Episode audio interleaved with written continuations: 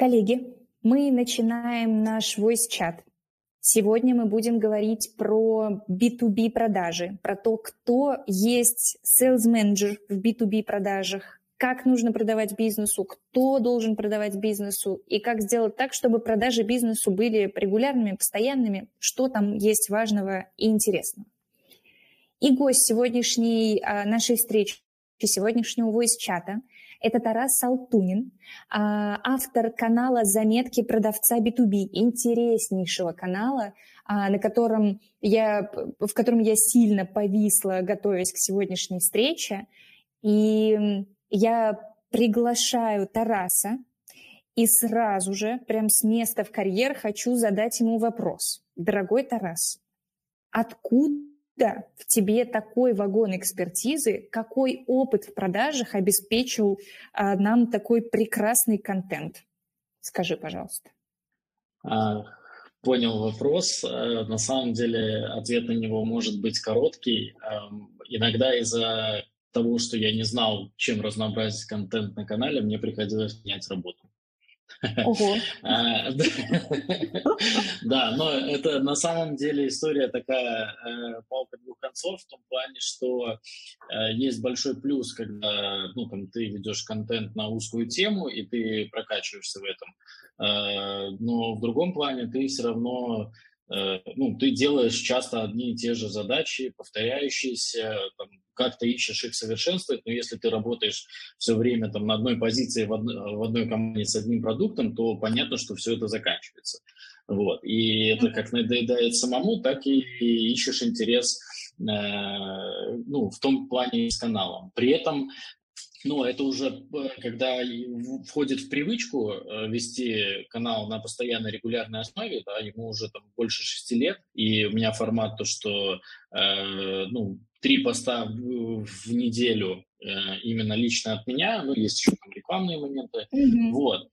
И ты, это ну, уже тоже своего рода профдеформация, когда ты подмечаешь какие-то моменты и подкручиваешь их э, про продажи.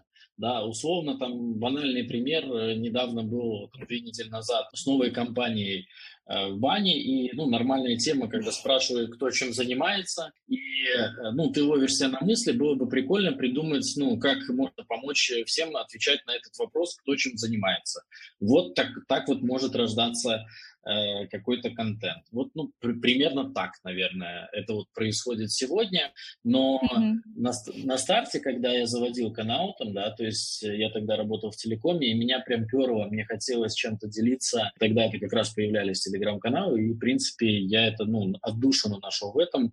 И это, ну, та вещь, которая мне в свое время очень сильно помогла с точки зрения переключения каких-то функций, да, то есть рабочих, вот. Ну, я делал это в кайф. Это тоже такой маловажный момент, что первые два года там, я делал это все в кайф, мне хотелось делиться, я все подмечал, и у меня никогда не было там, секретов, все, я все всем, как бы, пожалуйста. И это тоже своего рода разрыв шаблона профессии продавца, что, ну, очень многие, к сожалению, стараются почему-то сохранять это в секрете, и mm-hmm. делиться с коллегами, с фокусом, а вдруг он сейчас лучше меня сделает и там, ну, там, займет, там, станет выше меня по карьере, там, или меня уволит, или увидит то, что я э, хернёй страдаю, ну и так далее, и так далее. Типа, вот, поэтому э, вот такой вот развернутый ответ еще в довесок. Ага, ага. А, слушай, мне кажется, действительно, да, есть вот эта история по придержать экспертизу, да, как бы а, зачем отдавать знания, которые делают меня эксклюзивным и сильным. Очень нам повезло с тем, что ты, Тарас, не такой. А, слушай, а расскажи, пожалуйста, вот ты сказал про опыт работы в телекоме с Илзом. Вот да. Это, я так понимаю, отправная точка, где больше всего получилось навоевать опыта и экспертизы, правильно? Это первая, наверное, такая значимая точка в моей карьере. Угу, угу. И правильно я понимаю, что как бы ты вот именно и эм, Это та самая история, когда ты линейно, как специалист, развиваешься, ну, как бы, и качаешь свою экспертизу именно как sales. То есть у тебя такой путь, что тебе интересно нарабатывать экспертизу, а не, как бы, условно, и делиться этой экспертизой уже вовне, а не э, расти по вертикали. Или у тебя была когда-то вот эта вилка выбора, ну, как бы, ты принял такое решение. Или ты и рос по вертикали, а потом решил, нет, все-таки вот sales. Разверни вот эту историю, пожалуйста. Смотри, это не было, ну, там, здесь телеком не панацея, здесь единственный кайф э, телеком, то, что это большой отдел продаж. Mm-hmm. Э, у нас, я работал в отделе продаж, где суммарно было восемьдесят селзов. Понятно, что в моем подразделении было там где-то человек тридцать, и еще пятьдесят там в разных других подразделениях, и у нас у всех были там, ну, там, раз в полгода встречи по обмену опытом, были там общие какие-то мотивационные программы и так далее, и так далее, но тоже про линейный рост, на самом деле, как-то вот я никогда не стремился, у меня не было почему-то такого рвения быть там руководителем, быть там важным там, таким дядей и так mm-hmm. далее, и так далее. У меня было всегда рвение э, к двум вещам. Первое – это ну, зарабатывать больше, чем сегодня, условно, да, то есть это не, ну, то есть нету как бы там этой идеальной цифры у всех, у любого там нормального человека есть желание со временем зарабатывать больше. Вот. Mm-hmm. И э, второй момент – это когда ты привыкаешь к чему-то, ну, каким-то однотипным действиям, вот, я всегда старался внедрять что-то новое в свою работу. Э, ну, там, наверное, как бы это был как вызов, это было как любопытство, это было желание найти голубой океан, да? Ну, то есть идти не протоптанной дорожкой, а идти дорожкой, где мало кто ходил, и за счет этого получить ну, там, более крутых клиентов, более прост... ну, цикл сделки там, сократить где-то, там, ну, то есть какие-то такие моменты. Вот. И все вот это вот с этим было связано, то есть, что ну, мне было, ну, то есть была тяга к новому, и было желание по максимуму набирать на себя. Именно если вспоминать опыт работы а, в телекоме как отправная точка. Вот, mm-hmm. Потому что есть еще э, моменты, ну, из-за чего... То есть у меня было, грубо говоря, у меня было желание, у меня была возможность, потому что мой руководитель э, там, поддерживал э, мои инициативы, вот эти все, и он сам учился. Вот это тоже был кайф. У меня был тот руководитель, который э, сам был готов учиться, впечатляться, и не стопорил, потому что, ну, я знаю, часто бывают компании, где, ну, руководитель не дает, э, как бы, проявлять инициативы у сотрудников, mm-hmm. типа, твое дело звонить, там, писать, типа, все, типа, не дури голову, там, со своими публичными выступлениями, какими-то там, что-то там, инструментами новыми, ну, типа, такого плана. Mm-hmm. Вот. Mm-hmm. Вот такая вот история. Ага, поняла. Слушай, это у меня, а, у меня был вопрос про мотивацию, и вот так получилось органично, что мы как бы к этому пришли уже сейчас. Хочется вот на этой теме чуть-чуть остановиться, то есть в разрезе твоего кейса и, может быть, для слушателя. Вот эта история, где sales, он же часто заложник рутинных операционных действий, да, как бы у него есть понятные метрики, понятные шаги, и каждый его день, он как бы отличается одним типом операций фактически. Вот когда мы говорим про мотивацию сейлзов, кажется очень органичным разнообразить эти действия и давать какую-то пищу для ума, да, внутри, там, чтобы сейлс, а, может быть, тренировал насмотренность на дню, да, как бы тренировал написание текстов, даже если это не связано с его операционкой.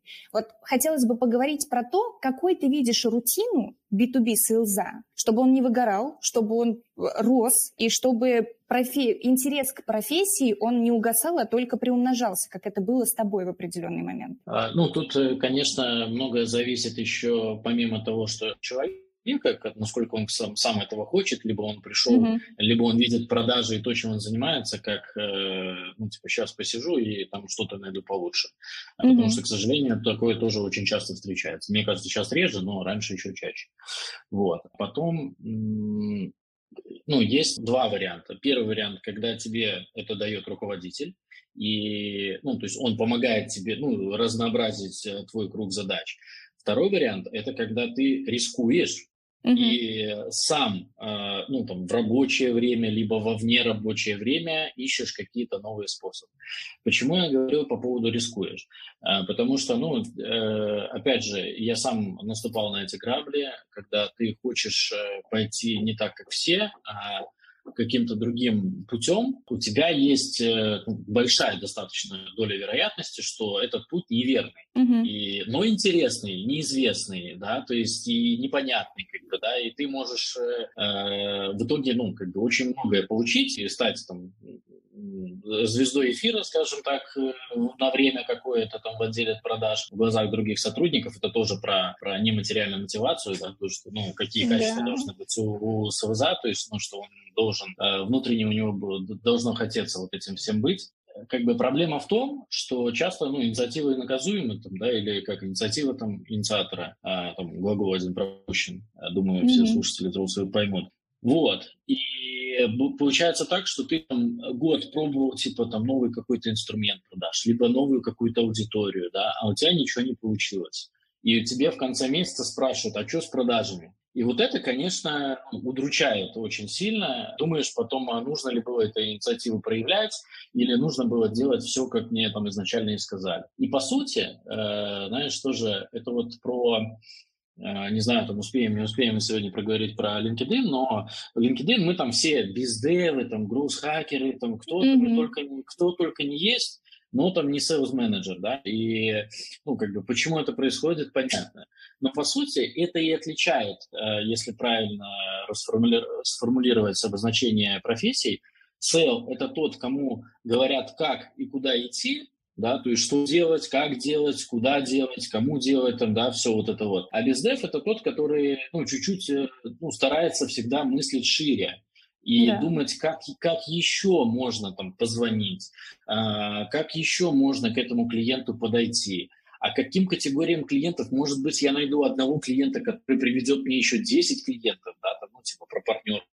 Там задумываешься. Mm-hmm. Или, а что, если я поеду в офис, да, хоть это не, не принято у нас, у нас там только звонками, как бы, там, да, или там письмами. Вот. И вот это тоже, ну, как бы, когда у тебя есть возможность вот так вот э, мыслить, да, то есть наработан вот этот скилл не, незамыленных подходов, то он, в принципе, во многом очень сильно помогает в продажах разнообразить в том числе. Ну, то есть, честно, наверное, это больше даже было как раз-таки не с точки зрения там заработать, а с точки зрения разнообразить свои методы, чтобы в том числе был контент для канала.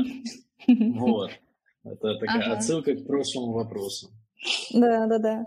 А, слушай, ну мне кажется, вот эта а, история, во-первых, про то, действительно, как представляется менеджер, у меня прям были кейсы, где клиенты... Ну, в переговорах, например, да, я слышала такие истории, где клиент говорит: коллеги, почему сейчас все представляются вот как бы бездевами, ропами, да, и так далее, почему не mm-hmm. называют как бы правду матку? Ну, сейлс же ты, сейлс-менеджер. И вот это да. очень интересно, потому что действительно иногда сейлс-менеджеры пытаются прикрыть другим названием, да, хотя у него функция все-таки сейлс-менеджера. Его пускают по конкретным рельсам, у него нет возможности вариативить, да, как бы как-то, ну, направлять сделку по сценарию, опираясь на свой опыт, бэкграунд и предпринимательскую жилку какую-то, да. Очень надеюсь, что она должна быть у каждого из сейлзов. И тогда это, конечно, вызывает вопросы. Почему таких менеджеров как бы прикрывают другими ролями и званиями? Мне кажется, что в этом плане рынок немножечко как бы, ну, запутался, да? Mm-hmm. А, вот как бы клиент немного запутался. Его бездевят, ему продают. А, вот как ты считаешь, би ту би сейлс, он всегда должен быть бездевом? Или это все-таки есть кейсы, где это должен быть человек с регламентом, со стопкой, бегущий по рельсам строгим? Ну смотри, это на самом деле исходит из верха компании, как, ну, там, как компании повелось, плюс mm-hmm. какой тип сотрудников они ищут, да, то есть если они хотят прям таких исполнителей-исполнителей, то, ну, как бы, тогда это один сценарий. Если же ты, наоборот, хочешь, там, и это очень частая история про, это втор... вторая вещь, которая как раз-таки помог... с одной стороны помогала э, развиваться, с другой стороны, ну, от этого легче там не сильно становилось, когда ты приходишь в небольшую компанию. Я думаю, все слушатели там знают эту историю, когда ты являешься сразу там ногорут-ногоног, да, вот этим вот. Mm-hmm. То есть и ты mm-hmm. там и презентации готовишь, и гипотезы строишь, и тексты пишешь, и звонишь, и демки проводишь, и э, счета контролируешь, там, да, то есть и продукт улучшаешь, как бы там, ну, везде и во всем, да. Я, я сейчас еще добавлю немножко вот историю про должность, да, то есть mm-hmm. и это прикольная история с точки зрения лидгена в том же, там, LinkedIn, либо там e-mail, да, то есть вот эти две ниши, в которых я сейчас сфокусировался, mm-hmm. что на самом деле я всем рекомендую не писать, ну, то есть несмотря на то, что я там всегда отстаиваю интересы везде, в, в каких-то комьюнити, то, что, ну, как бы, это хорошая, отличная профессия, да, то есть если к ней правильно подойти. Mm-hmm. Но в подписи при э, лидгене, да, то есть я рекомендую менять эту должность на, там, неважно что, но не сейл, потому что, когда тебе стучит друзья и написано сейл, ты сразу на автопилоте думаешь, ну все, сейчас будут продавать. Зачем мне, чтобы мне продавали? Мне вроде ничего не надо, не буду добавлять. А когда тебе стучит друзья кофаундер, который де юре можно тоже как бы назвать сейлза, потому что, ну, кофаундер — это человек, который имеет долю в компании, да. Mm-hmm. Сейл получает процент там от продаж, как бы тоже можно, ну, так вот, ну, такой внутренний самообман, наверное, я не знаю, как mm-hmm. это. Но mm-hmm. просто на цифрах, если мы берем один и тот же клиент, один и тот же человек в LinkedIn с должностью sales manager или там BizDev даже пускай, тучит сто каких-то там представителей ЛПРов компании или там сто имейлов написал, да, там тоже, где в подписи у него менеджер по продажам, там, специалист по продажам, и брать сто, где написана какая-то более руководящая должность, то конверсии всегда будут в разы выше. Да, то есть это вот mm-hmm. про уже такие вот лайфхаки, как бы АБ-тесты, да, то есть и, э, ну, понять логично это можно, да, почему? Потому что, ну, не любят, когда нам продают, особенно ну, учитывая да, то, да. что не все умеют это делать э, красиво, правильно, грамотно, там, и так далее, и так далее. Ну, там, все любят покупать, но не любят, когда им продают, вот, поэтому, э, вот. Э, извини, Рита, я, наверное, чуть-чуть ушел в другую, давай... Возвращая, как, как, как бы, ну, выводи еще. Ага, я эту мысль ага. закончил, да. А, слушай, ну на самом деле вопрос заключался именно в том, насколько важно сейчас, ты вначале начал разворачивать эту тему, насколько важно развивать а, сотрудника в отделе продаж, который продает бизнесу именно с точки зрения не сейлс-действий, да, а кругозора, того, чтобы он был действительно BizDev'ом. И как это делать? Ну, то есть вот у нас есть огромное количество компаний, которые продают бизнесу, и у которых есть сейлс-менеджеры, которые, да, умеют звонить в холодную. Да, они умеют составлять КП, проводить встречу по, э, ворон... вернее, проводить э, сделку по воронке продаж, да, отмечая ключевые этапы и так далее, проводить демо-стенды, встречи. Вот именно вот эту историю по расширению кругозора. Вот какой, м- на твой взгляд, могла бы быть рутина менеджера, чтобы он... превращался из сейлс-менеджера в бездева, чтобы это было не просто подписью в LinkedIn, ну, как uh-huh, бы uh-huh. его форматом работы. Слушай, ну, самый э, такой немаловажный момент, хороший, хороший инструмент – это познакомить там, с отделом маркетинга, да, там первый uh-huh. вариант. Второй вариант э, – пообщаться с сейлзами из других ниш, да, то есть узнать, э, с кем они работают, ну, как они работают, как у них выстроены процессы. В принципе, ну, то есть я вот именно так и развивался, потому что у меня не было ни разу, чтобы я работал в какой-то, в двух похожих компаниях или в двух одинаковых нишах. В смысле, ну, в рамках одной mm-hmm. ниши, там, да, то есть я не шел там с телекома в телеком, там, да, то есть, вот, и в каждой нише, да, где-то это входящие. Да, то есть те, кто на входящих сидят, например, чтобы потом тоже понимали. Mm-hmm. То есть я, я, я пару раз был, да, ну и кажется, есть категория, кто работает, назначают встречи, да, там, ну, приходят да, да. на ЛПР, а есть категории, где приходят заявки, и они их там должны оперативно отработать. И это не обязательно зависит от чека. Ну, то есть есть и в enterprise бизнесе там входящие заявки и чеки там десятки тысяч долларов. Так вот, у входящих заявок своя особенность, да, там, то есть там есть некачественные лиды, и ты иногда тратишь время как бы просто на обработку, и ты уже там по, по первым его ответам понимаешь, да, елки-палки, опять не то. Да, в том случае же, когда ты пишешь холодную, то ты выбираешь, с кем работать, да, то есть Вот, у тебя уже ты узнал, да, то есть, опять же, я помню, знаешь, и тоже, в принципе, это сильно очень перевернуло во многом. Я на полдня, вот, когда в Телекоме работал, у нас на полдня, типа, программу по обмену отправили в колл-центр, да, mm-hmm. и когда ты увидел, как ребята эти работают в колл-центре, ты никогда в жизни не хочешь, вот сколько прошло, там, лет семь прошло, больше, наверное, никогда в жизни не хочется позвонить там и срываться из-за того, что у тебя там плохая связь, и, ну, эта девушка, которая там на проводе, она вообще не виновата, или то, что у тебя списали, там, доллар какой-то со счета, вот, ну, mm-hmm. как бы пересматриваешь. И то же самое э, крутой обмен опытом, да, то есть хорошо, когда сейл общается с другими сейлзами в рамках одной ниши, не в одной нише. Хорошо, когда сейл инициирует какие-то желания э, проходить какие-то обучения, да, то есть и каждое обучение, оно, пускай будет об одном и том же, но оно будет отличаться, и там будут обмены разным опытом. Да, то есть, ну, даже вот там сегодняшнее, то, что, ну, там, вот, там, узнать, что можно поменять должность, там, да, и тебя сразу же будут, там, если ты, там, занимаешься через e-mail либо LinkedIn, вот, ну, вот это уже, как бы, там, какое-то разнообразие, вот. И это помогает нарабатывать... Э- Ну, это уже, знаешь, тоже вот продажи, мне кажется, где-то на стыке между творчеством и системностью, да, то mm-hmm. есть э, там можно вымерить математически, э, сколько нужно сделать там действий, чтобы получить там тот или иной результат, и при этом, чтобы, ну, не хочется, ну, мне всегда было интересно по-разному клиентам, э, ну, там, начинать диалог, либо презентовать продукт, либо попробовать, а если я вот, вот я десять раз попинговал его вот так, ну, не его, а там, разных клиентов одинаковым способом. Mm-hmm. Блин, а что, если я попробую что-то изменить, и что из этого вот изменится? А изменится ли что-то, да? То есть, да, и, конечно, может стать хуже. То есть, часто бывает и лучше. Поэтому э, здесь э, зафиналил ответ на этот вопрос, да, то есть, что, ну, руководитель должен, конечно, подталкивать. И это, ну, тоже, как бы, качество хорошего руководителя, если есть в этом цель, потому что, ну, бывает такая цель, как бы, в компании, чтобы, нет, нам нужны те, которые будут у станка звонить, э, там, либо демки проводить, э, mm-hmm. пускай даже они не смотрят, ну, да, шире, да.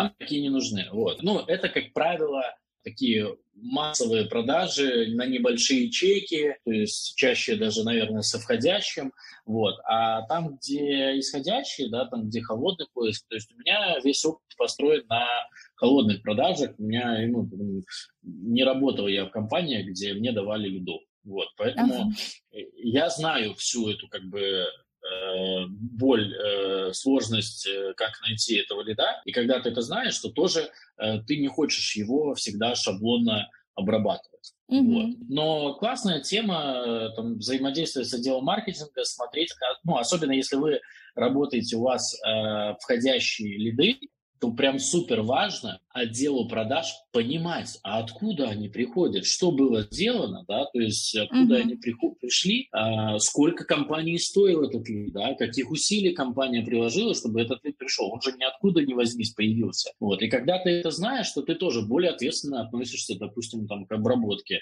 этих лидов. Ты понимаешь... Это уже из продакт-менеджмента, этот Customer Journey Map, как этот клиент вообще там до тебя дошел, как бы, да, mm-hmm. то есть какой путь он проделал перед тем, как оставить заявку, и когда ты понимаешь этот путь, то тебе и проще продавать в том числе. И вот это тоже про, ну, как бы, расширенность подходов твоих.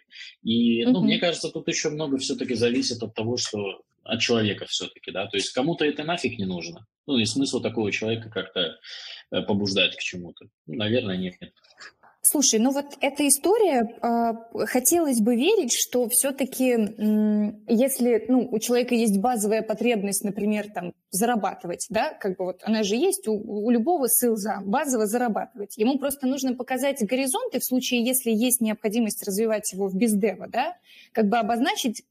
какие дороги перед ним открываются, если он начинает мыслить шире. Мне кажется, тогда, как бы, ну, это может стать тут, интересно. Тут, тут, знаешь, Рита, очень, на самом деле, немаловажный момент, а открыт ли в этой компании эти горизонты. Ну, то есть это тоже нужно быть реалистами, да, никто там не, ну, не так много работают ребят в хороших э, компаниях, с хорошим менеджментом, с хорошим продуктом, подходящей ниши для него, вот. Поэтому тут тоже, э, ну, как бы не стоит ожидать, что это всегда сверху может быть, э, mm-hmm. ну, потому что бывают кислые компании. И на самом деле первые три компании до Телекома, в которых я работал, они были именно mm-hmm. такими. Как бы я очень быстро это как бы как-то понял а, и бежал с этих компаний. Ну, просто mm-hmm. там прямым словом бежал. Вот.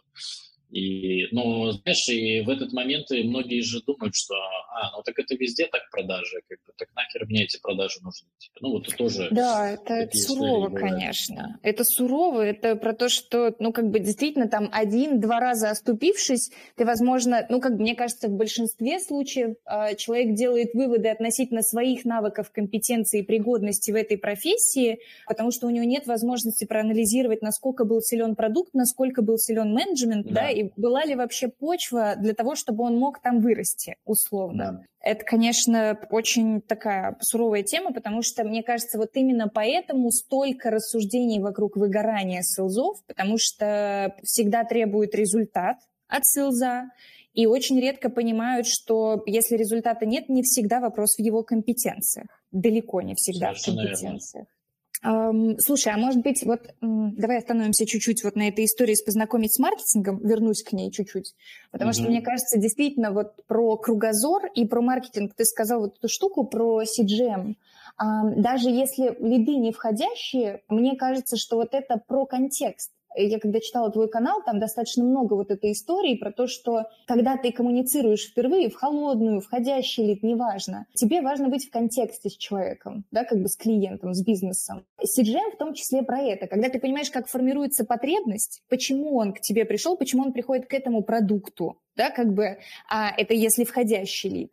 А если mm-hmm. исходящий, ты все равно, ну, как бы понимаешь, на какую боль и потребность давить, потому что ты понимаешь, что за клиент перед тобой, и ты ресерчишь перед этим, да, как бы очень тщательно. И мне кажется, что вот эта история про м- знакомство с маркетингом, она больше про то, чтобы открыть для себя функцию исследования. Вот как бы в маркетинге очень много исследований, и когда сейлс начинает касаться этого вопроса, он начинает качать навык, ну как бы исследования бизнеса именно. Это, мне кажется, очень важная опция. Э, да, но тут, знаешь, тут тоже нужно где-то понимать в рамках чего, ну то есть можно уйти глубоко в исследование, знаешь, а потом, mm-hmm. э, ну это я не знаю, как часто это там у продакт-менеджеров, у маркетологов бывает, что ты исследуешь, исследуешь, а потом один раз, там, ну, точнее, там раз пять созвонился и понял, что в жизни-то все по-другому, да, то есть и селзы здесь как раз-таки, они на передовой как бы очень, и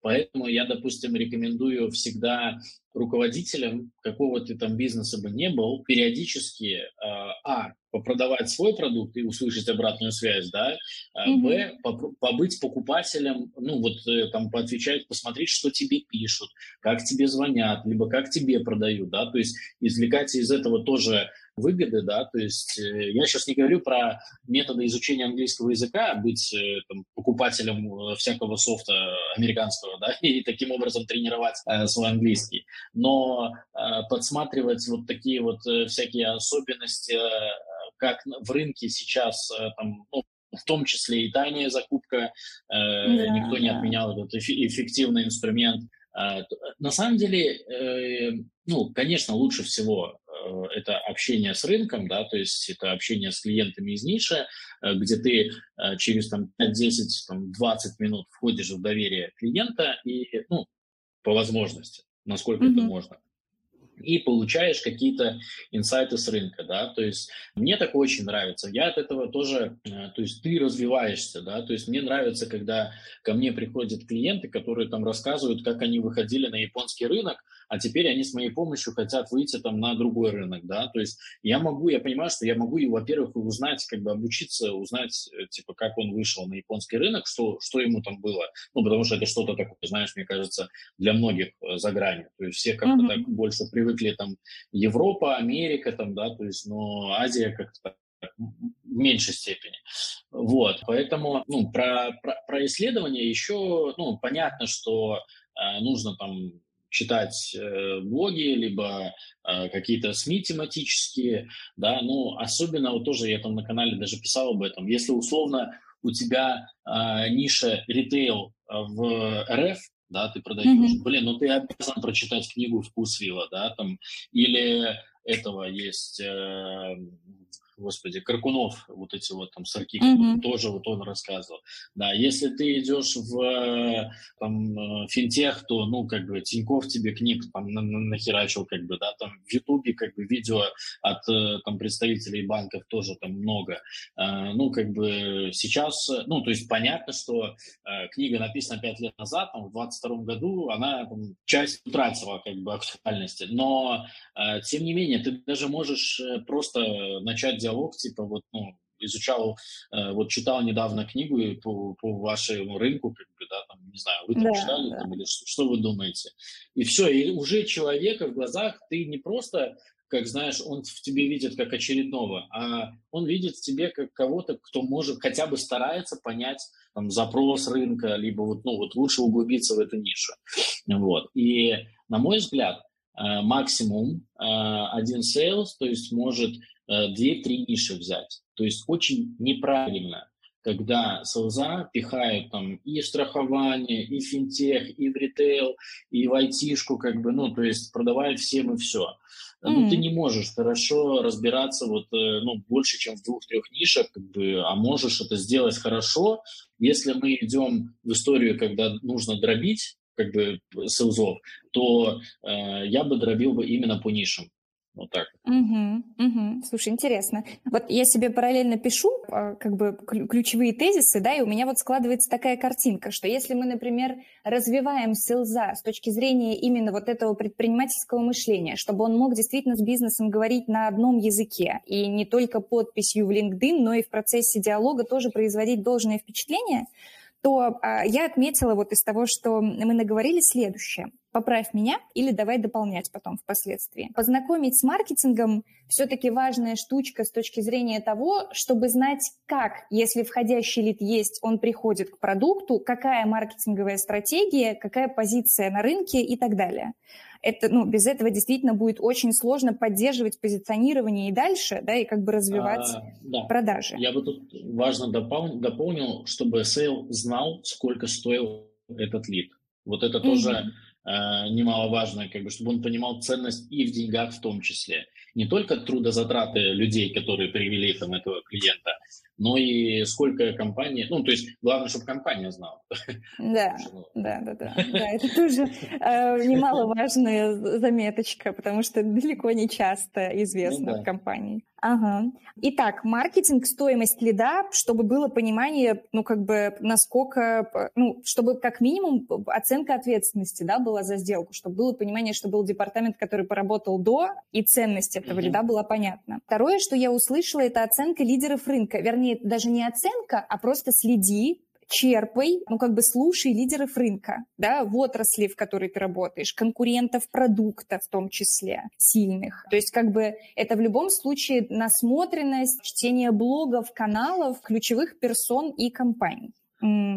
Ну смотри, тут я бы зацепился за слово лидеров, mm. не обязательно только лидеров, да, то есть условно, э, ну там и среднячки могут делать хорошие, там, ну то есть какой-то э, собственник э, небольшого диджитал-агентства может давать хороший канал, э, хороший контент у себя в канале, да, то есть и на самом деле, ну многие стара- сейчас стараются делать, и я понимаю, что очень много крутых каналов авторских, где до тысячи подписчиков. На них не очень хочется подписываться, потому что, ну, ты как бы психологически понимаешь, как бы, ну, там еще один, как бы, да, там решил, что он ага. там, блогер в Telegram. Но э, я наблюдаю, ну, то есть, да, я сам не намного подписан, но, ну, особенно я подписываюсь, наверное, на тех ребят, которых я знаю, и вот там, где там до пятисот подписчиков даже, э, там классный контент, и ты можешь через этот контент идти, в том числе, там, и в эти компании, понимать лучше рынок, поэтому не обязательно только лидеров рынка, просто, ну, рынок, ну, читать А-а-а. рынок, вот так вот. Слушай, ну, мне кажется, тут две ветки как бы все-таки. Вот одна цель – это контент, а вторая, она скорее про тренды и про то, кто задает тон. Ну, то есть вот ты сказал про ВкусВилл, сказал про Тиньков, да, как бы это некоторый ориентир, который формирует тренды и формирует комьюнити, в том числе там внутри отрасли, да, как бы это, ну, мне кажется, вторая ветка. Да. Да, но они же, понимаешь, опять же, тренды эти были на момент написания книги актуальны. Как бы сегодня они вряд ли э, актуальны. Вот, mm-hmm. Поэтому тут тоже нужно понимать, то есть актуализировать знания, наверное, вот, вот, вот в mm-hmm. эту историю. Угу, угу. Окей. Итак, в общем, касаться маркетинга, точно понимать, какая стратегия, какие лиды, точно понимать ключевых игроков рынка и следить за качественными поставщиками контента в конкретной отрасли. Фокусировать менеджера, бездева, человека, который занимается продажами на конкретном участке две-три отрасли, чтобы он действительно мог быть экспертом, а не дилетантом в пятнадцать плюс. Да, как бы, чтобы он знал, куда да. погружаться и насколько сильно, ну, как бы, чтобы у него была возможность сильно погружаться в отрасль и говорить э, с бизнесом на одном языке. Еще один пункт у меня записан про общение с сейлзами. Вот тут я себе записала несколько моментов. Про тайную закупку, да, как бы, мне кажется, это очень недооцененный пункт в, как бы, в действиях сейлза.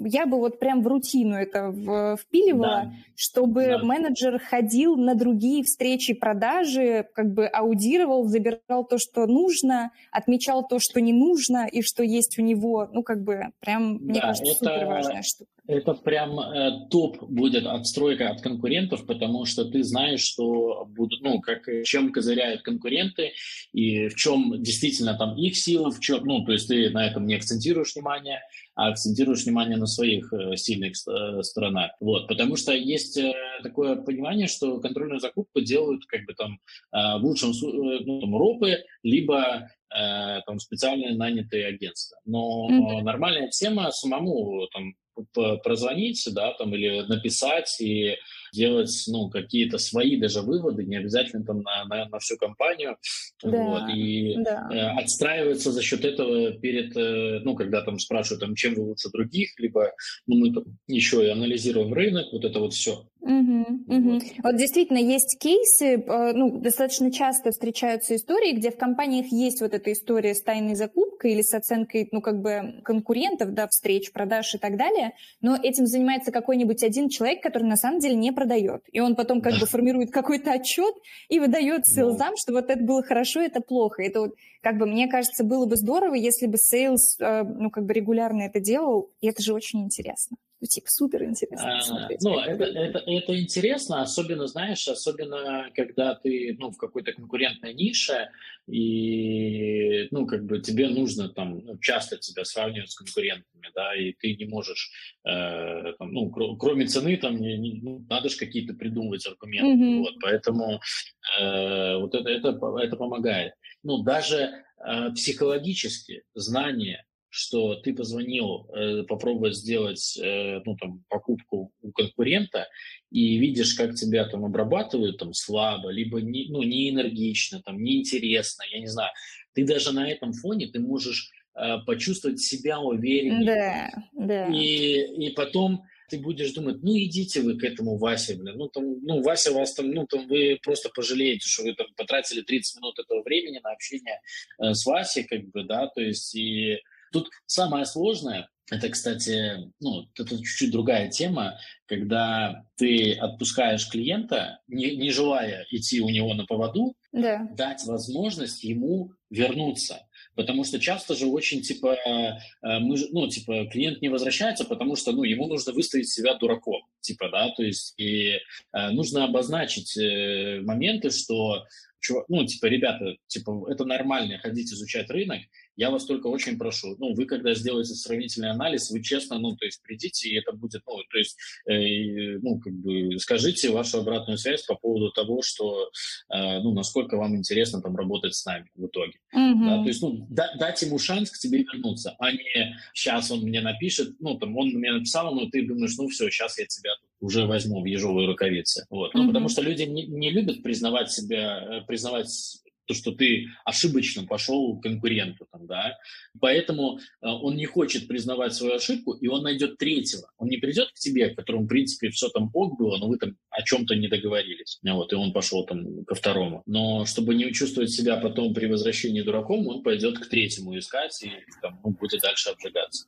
Слушай, вот. а, а если, а, если хорошее отступление, интересная веточка пошла, а если, когда ты оставляешь, ты на самом деле не оставляешь клиента, а такой: Петр, исследуйте, как бы очень рад, что у нас прошла эта серия встреч, сама для себя подчеркнула много интересного, а давайте буду периодически как бы к вам с исключительной пользой приходить, просто рада знакомству, хочется продолжать. И дальше его аккуратненько касаться, не задавая вопросов, давать ему какую-то пользу, статью, voice-чат про би ту би продажи, еще что-то.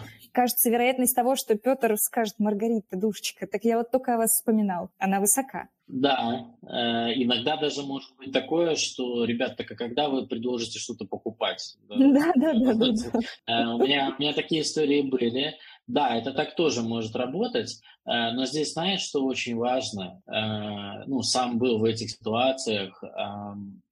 Здесь ты должен быть уверен в себе, в своем продукте, в своем плане продаж, и ты, ну, должен иметь возможность отпустить с легкостью клиента и не mm-hmm. сожалеть, не переживать за это. А такое бывает крайне-крайне-крайне редко, потому что у тебя сзади план, у тебя там сроки, у тебя роб, который вместо того, чтобы постоянно просто спрашивать, ну что там с продажами, ну что там, ну что там. Ты заложник, как бы, ты не можешь вот так вот с легкостью отпустить, типа, сказать клиенту, типа, ну иди как бы там, ну то есть потом поговорим там, да, то есть я тебя mm-hmm. там буду прогревать. И это проблема, это, это проблема, ну то есть план должен быть, но как бы насколько ты там гонишься за этим планом, насколько ты э, там зависим, э, ну знаешь, когда продаешь, от, ну нет ничего хуже. Я сейчас, ну, наверное, может быть, про продажи не все поймут, но про э, соискателей, там, неважно, там, продажник, роб, там, кто угодно. Нет ничего печальнее, когда, чем человек, который ищет там больше года работы, работу, да, то есть, ну, он на собес приходит в отчаянии, а того, кто, ну, там, в отчаянии мало кто хочет брать, mm-hmm. вот, несмотря на все его качества, заслуги и так далее, и так далее. Ну, вот не повезло так вот, так вот жить сложилось. То же самое в продаже, когда ты продаешь из-за нужды, из-за того, да. что, блин, ну не потому, что ты хочешь там помочь клиенту и там и себе в том числе, да, а из-за того, что тебе, блин, надо закрыть этот сраный план, как бы, да, там, то есть, и, э, ну, потому что ты в прошлом месяце его провалил, там, да, еще сейчас у тебя там, ты под надзором, тебя могут там либо публично принизить, либо вот, вот эта вот история. Вот, и ты, это считывает клиент. Это особенно, знаешь, вот есть у гаишников, когда они там в конце месяца набирают себе баллы, как бы, да, там штрафами стоят где. Также и у СУЗов, mm-hmm. они активизируются в последнюю неделю. Ну, это уже тоже про подходы менеджмента, что, ну, неверно так доносить до последних. Вот сейчас самая, кстати, там, ну, недели, две э, года, это они тоже такие самые... Выжидающие. Да, кварталы, годовые планы, там, месячные планы, все. все Можно, все, мне все. кажется, на карте глобуса увидеть, как сгорают души СУЗов вообще да, на двух последних да, да, да. неделях декабря. Да, да, вот. И это, кстати, то, от чего я, ну, тоже в свое время убегал, потому что, ну, когда ты продаешь от нужды, это очень морально э, истощает, раз. Два, ну, мало кто хочет покупать, и это все очень чу- считывается, что ты как бы не профессионал, а ты просто продаешь, потому что тебе надо продать. Mm-hmm. Вот. А, поэтому вот такая обратная сторона продавцов. Ну да, это ну, как бы вопрос продажи. В том, что вот этот кейс, он как бы действительно красивый, да, когда у тебя есть возможность отпустить клиента, у тебя есть материалы да. для того, чтобы греть, и ты еще достаточно красноречивый и качал этот навык, чтобы уметь это делать. А другая история, когда на уровне управления организацией тебя как бы заставляют замкнуться внутри операционки. Да-да-да, звони, проводи встречи, звони, проводи встречи. И это просто к вопросу о том, что если твой чат будет слушать кто кто-то из э, собственников, управленцев, ропов и так далее, может быть, стоит чуть-чуть пересмотреть стратегию, и когда есть вот такой опыт рынка, где можно отпускать клиентов, где они дозреваются к покупке, потому что sales, он не просто sales-менеджер, а он человек, который умеет общаться с клиентом и правильно его как бы доводить до нужного решения. Подумайте над этим, коллеги, обязательно. Да, а, да. это на самом деле я буквально пару месяцев как начал пожинать плоды, да, ну то есть понятно, что я много чего делала там до, чтобы к этому прийти, но я вижу это на примере. Это все еще с книги «Психология влияния» Чалдини. Это одна из двух книг, которые мне очень сильно понравились, помогли по многим параметрам работы в продажах. Короче, когда ты можешь, ну, вот отказать клиенту, да, и когда ты продаешь дефицит. У меня, ну, то есть есть там категории клиентов, с которыми я не хочу работать, потому что, ну, типа, ну, там по, по ряду причин. Так как я понимаю, что на данный момент там есть нужный мне поток и так, как бы, клиентов, с которыми мне приятно работать и интересно, и выгодно, то я могу отказывать. И это кайф, как бы, когда, ну, то есть ты можешь сам выбрать, с кем работать, это супер, а, вот, это тоже, как бы, про твою уверенность, про твою энергию. И второй момент, а, вот он круче куда работает, что, ну, то, там есть, безусловно, минусы в этом подходе, но когда ты говоришь, что, чувак, извини, как бы, то есть мы, ну, то есть он тебе говорит, все, я готов с тобой работать, там, ну, там, типа, по цене все ок, ты говоришь, окей, сорян, ну, давайте, типа, через месяц, потому что есть сейчас, как бы, там загруженность. И таким образом, как бы, ну, ты формируешь действительно, ну, образ эксперта, с которым, ну, хотят работать, как бы, ну, там, время которого тоже там ценится, типа, и который там сам управляет своим временем. И тебе еще больше хочется работать э, с этим человеком. Вот. Э, это, ну, э, про тоже такие уже стратегические моменты, как бы, mm-hmm. да, то есть, и это, ну, тут главное не манипулировать и не пренебрегать этим, э, да, ну, то есть, чтобы это действительно было правдой, как бы, вот. Но это психологические моменты, вот, прикольно работают продажи. В найме, когда у тебя план продаж, а если умеют планы ставить продаж, то они очень редко ставят их, чтобы они с легкостью выполнялись. Ну, там, mm-hmm. они пару раз в год могут выполниться с легкостью, ну, там, по стечению обстоятельств. А, как правило, всегда ты бежишь. Ну, это тоже про разные подходы систем мотивации, да, там, у кого mm-hmm. какие, там их тоже миллион может быть, вот. Но это бич э, этой профессии, когда, ну, очень много отделов э, продаж, где ты каждый месяц все сначала, да, то есть ты бежишь, да. бежишь, бежишь, вроде финишировал в конце месяца, ну, два дня хотя бы, да, в лучшем случае выдохнул, а теперь наша песня хороша, начиная сначала. Вот. Вот, поэтому... это, это, это тоже один из таких прям спичечек рядом с бензоколонкой, мне кажется. Да, да, да, да. Окей. У нас вы сейчас неожиданно подошел к концу, у нас осталось совсем немного минут, но у меня еще есть что обсудить и занять эти минуты. Коллеги, кто с нами, если есть вопросы, самое время поднимать руки, будем приглашать вас к обсуждению. Очень хочется услышать, есть ли у вас какой-то комментарий, потому что мы уже проговорили, или вопрос к нам. Будет интересно пообщаться. А я попробую чуть-чуть дальше подвести. То есть мы говорим про то, что... М- Последняя история про вот этот вот пирог, что делать с селзами, да, как бы пустить их в маркетинг, в продукт, чтобы они начали касаться рынка, следить за трендами и за качественный, качественный контент потреблять фокусно в двух-трех отраслях. Тайная закупка, пусть общаются с селзами, понимают, кто что делает и как, и тренируют насмотренность, ну, как бы качают свои навыки и встают на место предпринимателя. Вот это, мне кажется, тоже супер важно. Ну, типа, просто постоять там, где стоит человек, которому ты продаешь. Это же очень, ну, э, как бы у меня был такой опыт, и это всегда равно инсайты, всегда, да, когда ты, да, как бы в качестве предпринимателя стоишь. И вот еще, как ты думаешь, Тарас, насколько важна вот эта штучка про коучинг внутри команды? Ну, то есть, когда есть sales, и он несет экспертизу. Вот у тебя есть канал, да, если это человеку интересно, конечно. У тебя есть канал, mm-hmm. ты как бы выгружаешь, ты таким образом разбавлял операционку, когда она была такая нагруженная, плотная. А если это воплощать с точки зрения вот как бы командной игры, где sales... Опять же, у него в рутине есть выйти, рассказать кейс, подсветить важное, попробовать потранслировать на коллег. Насколько это инструмент, мне кажется, нематериальной мотивации, прикольный очень. Супер классный. Это про желание быть признанным, да, то mm-hmm. есть это про э, возможность показать, что, ну, там, типа, поделиться своими результатами, да, то есть единственное, mm-hmm. ну, как бы, если мы про положительном ключе, да, то есть не... Это не про публично рассказать, ну, хотя это тоже, как бы, да, про факапы рассказать, и что-то да. из них вынес, как бы, да. тоже можно, вот. А тут есть элемент, ну, там, стеснения вот этих вот публичных моментов, там, да, там, нежелания, ну, то есть, безусловно, с этим, как бы, связаны, но это тоже про навыки селза, то есть, ну, то есть я... э, уже два раза проходил курс ораторского искусства, то есть, ну, я mm-hmm. ну, публично в том числе там люблю выступать, ну, и там сегодняшний, э, сегодняшняя встреча, это тоже про м, навык общения с людьми, ну, тут чуть-чуть в другом формате, как бы, да, ну, без да. видео, но тем не менее, я же понимаю, да. что есть ребята, которые слушают нас. Слушай, ну, это, мне это кажется, что тема.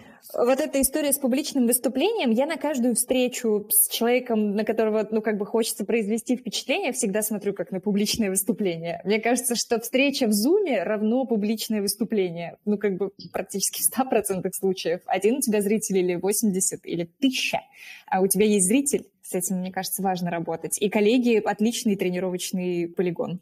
Да, да. У нас есть вопрос э, и рука от Максима. Максим, я вас сейчас включу, э, вы сможете нам что-нибудь сказать. Вы, вам нужно нажать на микрофончик, у вас теперь есть возможность включить его самостоятельно. Ага. Да, здравствуйте, Маргарита. Здравствуйте. Спасибо за э, интересный канал и за э, отличное мероприятие. О, э, спасибо. Тарас, здравствуйте. Вопрос э, такого плана. Мы там слушаем и говорим с вами о би ту би продажах, и во многих сегментах би ту би продаж есть такая история, как групповое принятие решения, когда на стороне у заказчика нету одного счастливчика, который принимает решение единолично, это группа.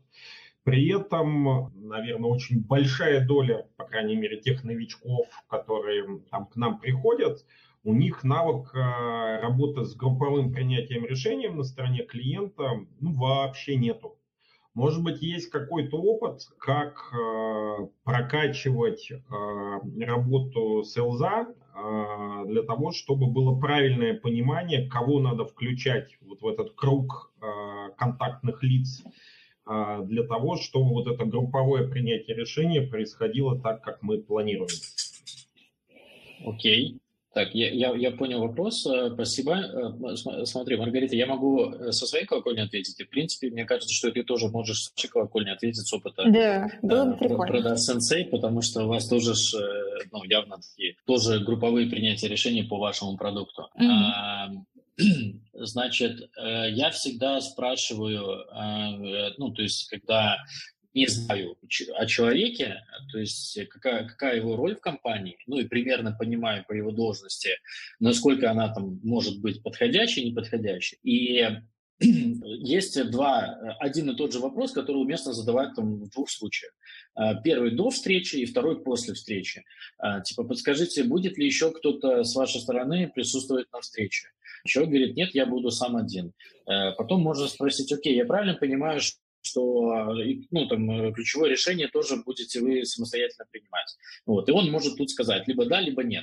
Если нет, то можно попробовать еще пригласить второго, ну, там, типа, не спрашивать, не, ну, там, не вдаваться в детали, типа спросить, кто, ну, попробовать пригласить этого человека сразу на встречу, якобы помогая этому, кому вы продаете, на кого вы вышли, чтобы ему не нужно было там испорченным телефоном заниматься, тратить время и так далее, и так далее, чтобы сразу вы оба могли задать мне все вопросы, я бы сразу на них отдал все ответы. Это первый сценарий, когда, ну, до встречи, да, то есть до организации встречи. Ну, потому что тут тоже еще важно понимать, что в каждых компаниях, ну, то есть в одной компании ответственным может быть коммерческий директор, в другой – это там сео, в третьей – там жена сео, как бы, да, то есть тут никогда не узнаешь, как на самом деле там в компании реально принимаются решения, пока не начнешь работать.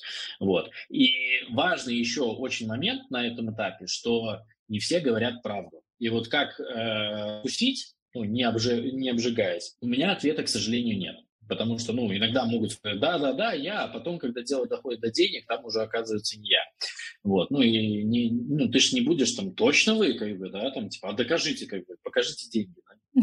Потом второй, второй, э, второй момент, да, когда встреча закончилась, ну, то есть всегда берешь обязательство следующего шага, ну, типа, смотрите, мы как бы пообщались, скажите, ну, то есть, что думаете, как, как видите дальнейшее продолжение на наш, наших встреч, ну, нашего диалога.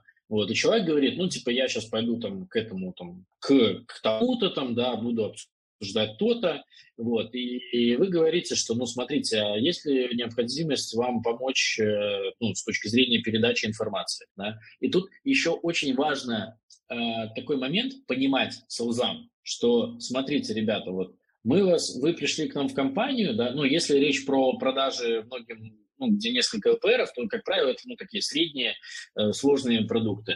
Вот. Мы вас обучали этому продукту там две недели, там месяц, да, там, то есть вы там разбирались, что-то там копались.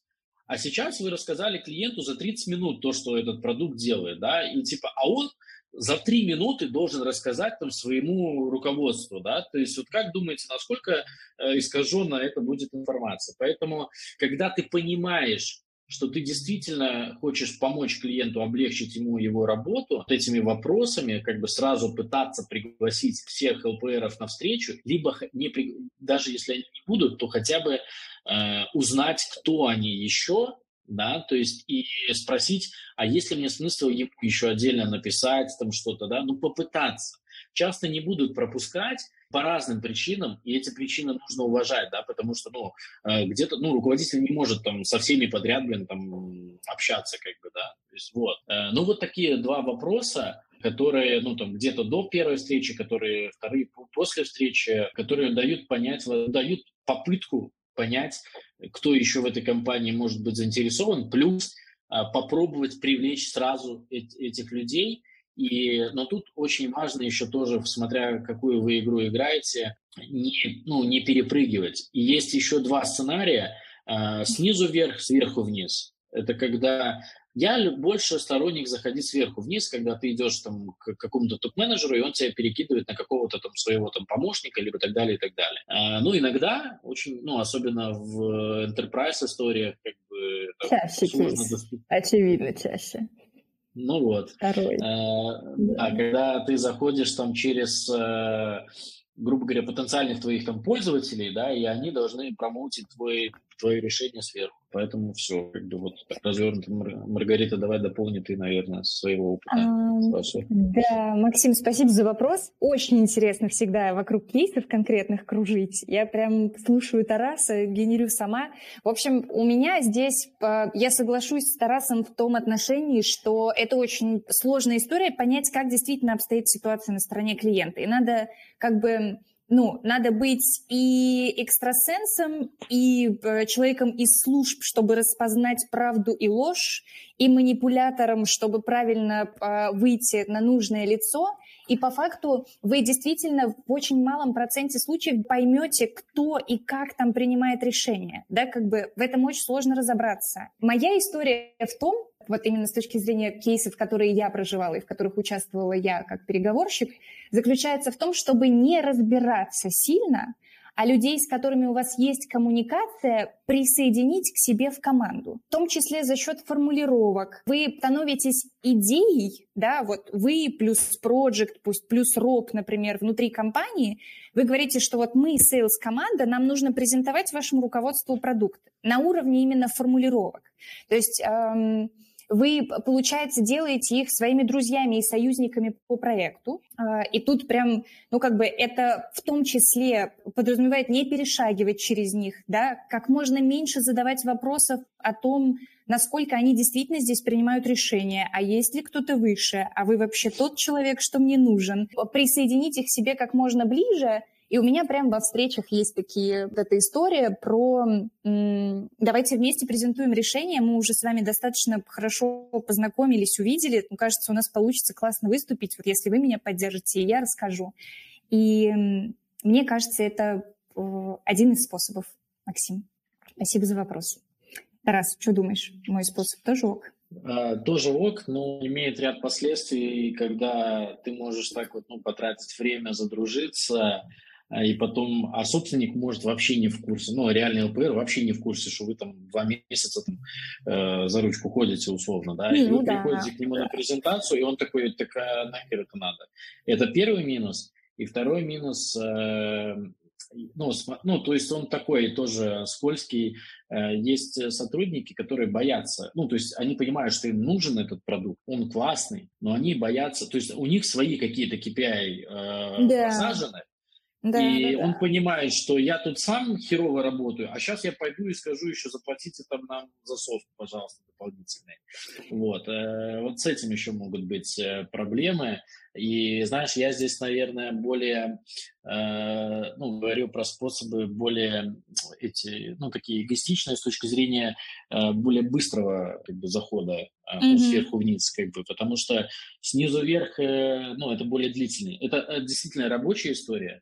И иногда это единственная история там, входа в, какую, в какие-то компании, вот, э, но имеющие свои такие последствия. Соглашусь абсолютно с тем, что точно надо знать, кто в итоге лицо, ну как бы хотя бы на уровне там собственник, да, там гендиректор, человек, который будет просто отвечать за оплату, за финальный аппрув, в этом ничего такого нету, ну как бы мне кажется, это узнать вполне себе возможно, и вот эта история про кей пи ай тоже супер важная, ну как бы все люди, которые участвуют вот в процессе переговоров, вам нужно понимать их мотивацию, в чем их э, интерес. И понять, можете ли вы своим решением, предложив это решение, их интерес закрыть. В большинстве случаев можете, иначе бы этих людей не было в переговорах с вами. Это тоже супер важный блок про кей пи ай. Спасибо. Так, ну что, коллеги, вы уже вылезли за тайминг. Да, да, да. Спасибо, Тарас, большое за беседу. Про продажи можно говорить бесконечно. Очень хочется, чтобы сейлзы это были не вот эти вот выгорающие спички на земном шаре, а люди, которые точно понимают, как развиваться в профессии, как не терять интерес к тому, что происходит с ними каждый день. И понимать, что на самом деле они неотъемлемая часть любого бизнеса. Надеюсь, что такие мероприятия и то, что ты, Тарас, делаешь, помогут сейлзам, ну, как бы чувствовать вот эту вот большую уверенность в том, что они делают и зачем они это делают, и как тут можно прирастать. Ну, спасибо большое. Да, то есть это действительно наша общая миссия с такими мероприятиями. И да, надеюсь, для слушателей тоже были какие-то полезные вещи, которые можно задействовать здесь и сейчас, либо порассуждать, подумать и обдумать. В принципе, да, то есть если остались вопросы, которые постеснялись задать в публичном пространстве, мои контакты тоже там несложно найти, особенно если вы работаете в продажах, то, мне кажется, вдвойне несложно. А еще мы обязательно поделимся, и поделимся и контактами, и ссылкой на канал еще раз, и теми полезностями, которые мы сегодня выгрузили. У нас прозвучала одна очень ценная книжка внутри войс-чата, mm-hmm. которую обязательно, ну, как бы мы рекомендуем к прочтению. И в целом, ну, как мы соберем всю вот эту пользу, которая была внутри, аккумулируем внутри одного э, поста, поэтому не потеряемся в любом случае. Тарас, спасибо. Договорились. Слушатель, все. Спасибо. Спасибо. Слушателям тоже спасибо и хорошего вечера среды. Я в самом начале немножко, да, забежал вперед на завтрашний день. Ну все. Всем пока. Пока.